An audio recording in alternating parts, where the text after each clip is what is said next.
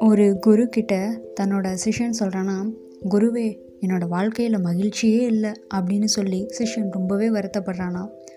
குரு வந்து அவனை வந்து ஒரு தோட்டத்துக்கு அழைச்சிட்டு போகிறாராம் அங்கே வண்ண வண்ண பட்டாம்பூச்சிகள் வந்து நிறைய அங்கேயும் இங்கேயும் பறந்துக்கிட்டு இருந்துச்சான் இப்போ குரு சொல்கிறாராம் இதோ இவற்றில் உன்னை பிடிச்சிக்கிட்டு வா அப்படின்னு சொல்லி சிஷ்யன் கிட்டே சொல்கிறாராம் சிஷ்யனும் பட்டாம்பூச்சியை துரத்துக்கிட்டு ஓடுறானா? ஆனால் அவனால் ஒன்றை கூட பிடிக்க முடியலையா? பரவாயில்லப்பா அப்படின்னு சொல்லி நம்ம இந்த தோட்டத்தோட அழகை ரசிக்கலாம் அப்படின்னு சொல்லி அவனை தோட்டத்துக்கு நடுவில் நிற்க வைக்கிறாராம்.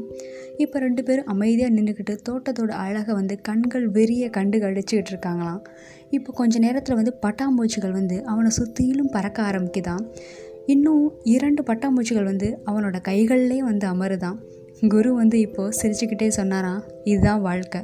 மகிழ்ச்சியை தேடி துரத்துறது வாழ்க்கை அல்ல. வாழ்க்கையை அமைதியாக நின்று ரசிக்கும்போது மகிழ்ச்சி நம்மக்கிட்ட தானாக வந்து சேரும் அப்படின்னு சொன்னாராம்.